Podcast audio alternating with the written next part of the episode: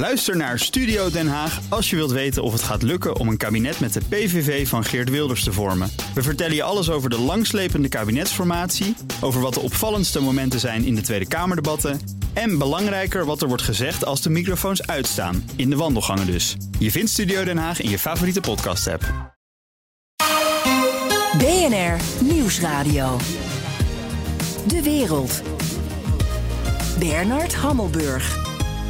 In Moldavië zijn 47 landen bij elkaar op een bijeenkomst van de Europese politieke gemeenschap. Geert-Jan, waarin onderscheidt deze Europese politieke gemeenschap zich nou van de andere fora en overlegorganen en toppen en organisaties en bijeenkomsten? Ja, dat zijn ze nog aan het uitzoeken, want het is de tweede editie. Er komen in ieder geval geen conclusies uit. Dat maakt het misschien op papier wat saai, maar in de praktijk zorgt het voor een ontspannen sfeer. Het leidt tot uh, onverwachte momenten en meetings. Uh, er komt net een, uh, een fotomoment binnen van Mark Rutte met zijn Belgische collega, Deense collega, met Sunak en met Zelensky. En dat is dus het fotomoment van de F-16-coalitie. Vijf landen die zich door middel van dit beeld dus eigenlijk committeren aan de training van Oekraïense uh, gevechtspiloten. Maar Rutte heeft ook met zijn collega uit Montenegro gesproken. En het is dus anders dan de EU, omdat er gewoon 47 landen zijn. Deels is die agenda Um, uh, ja, op basis van actualiteit. Deels is het ook symboliek, zoals de locatie in de vorm van Moldavië. En deels zit er ook spontaniteit in, maar dus geen conclusies of eindverklaringen. En daarmee is het eigenlijk ook voor iedereen een succes, Bernard. Want je kan het um, ja, spinnen zoals je zelf wil dat het is gegaan.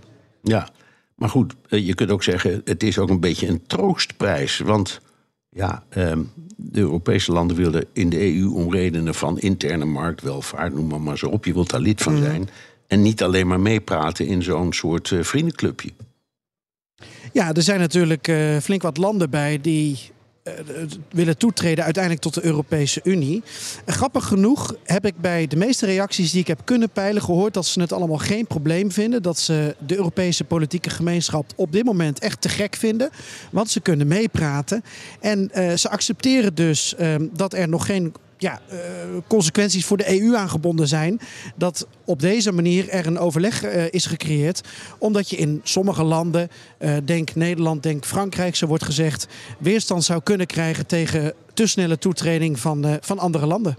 Ja, dus even heel simpel. Als je zegt toetreding staat gewoon niet op de agenda bij dit soort gesprekken, dan wordt het meteen wat ontspannender misschien. Nou, het staat wel op de agenda. Maar uh, zoals de uh, premier van Noord-Macedonië. Noord-Macedonië is van alle aanwezige landen misschien wel het verst om toe te kunnen treden tot de EU. Maar ook hij zegt: Het voelt niet alsof ik door Macron nu in een soort buitenste ring om die EU ben geplaatst. Ik kan het los ja, van elkaar ja. zien. Ik vind het fijn dat we nu kunnen meepraten. Ja, even die spontaniteit. Um, wat zie je op zo'n top dat wij niet zien, Geert-Jan? Nou, ik zie een selfie van Metzola en Marine met uh, Zelensky ergens achter een heg. Uh, ik zie ook Zelensky die bij een, een clubje Balkanleiden staat... en ineens de uitgestoken hand van Vucic van Servië krijgt.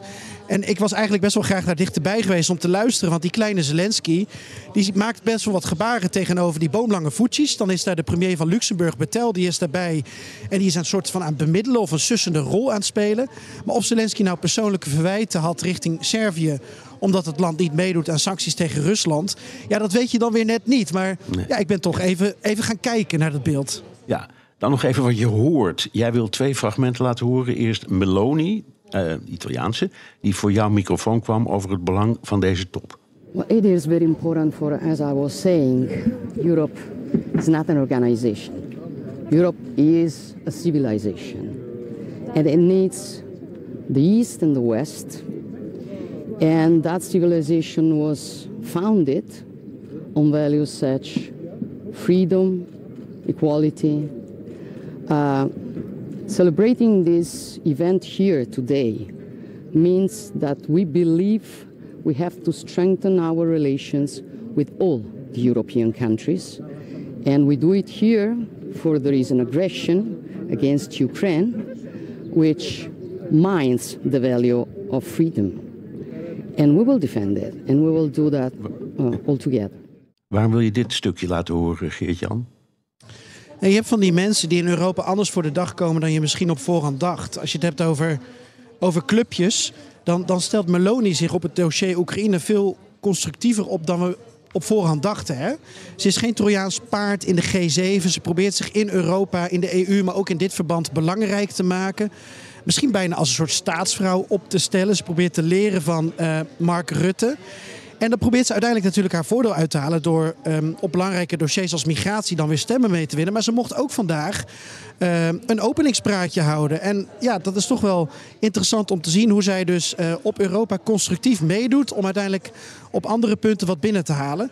Um, iemand die dat natuurlijk ook heel goed kan is de tweede spreker die ik wil laten horen, Mark Rutte. If setbacks would come, particularly then, Ukraine must know that they can count on all of us. That in those times the answer has to be more humanitarian support, not less. More financial support, not less. And more military support, no less. Volodymyr, this is our collective commitment to you. And thank you for being here. The watchword at this summit is responsibility. And it is the only answer, I believe, to the question of how we should deal with the challenges we face. Today, we will take new steps forward. Yes, we are taking responsibility because Ukraine must win this, and I am absolutely convinced Ukraine will win. Ja, Bernard, Mark Rutte is een Oost-Europeaan geworden. Een, uh, een toespraak die hij vrij onverwacht gaf uh, vandaag bij de opening. Eigenlijk ook voor hemzelf. Die speech is dus grotendeels door zijn team geschreven. Door hem wat gefine-tuned in het vliegtuig. Maar Team Rutte denkt Oost-Europees. Team Rutte denkt nog niet Oekraïens trouwens. Want dan vraag je hem alles wat los en vast zit. En wil je dat het op diezelfde dag bezorgd wordt en ingezet kan worden in de oorlog. Maar de manier waarop Rutte steun betuigt aan Oekraïne en ook aan Moldavië. Dat is toch heel anders dan voor uh, 2022. Al blijft de grote vraag ja, Rutte werpt er zelf net niet op. Wat is dan winnen? Um, dat hoop ik hem misschien vandaag nog te kunnen vragen. Ook Thomas van Zeil vind je in de BNR-app. Je kunt live naar mij luisteren in Zaken doen. De BNR-app met breaking news, het laatste zakelijke nieuws... en je vindt er alle BNR-podcasts, bijvoorbeeld Het Nieuwe Geld. Download nu de gratis BNR-app en blijf scherp.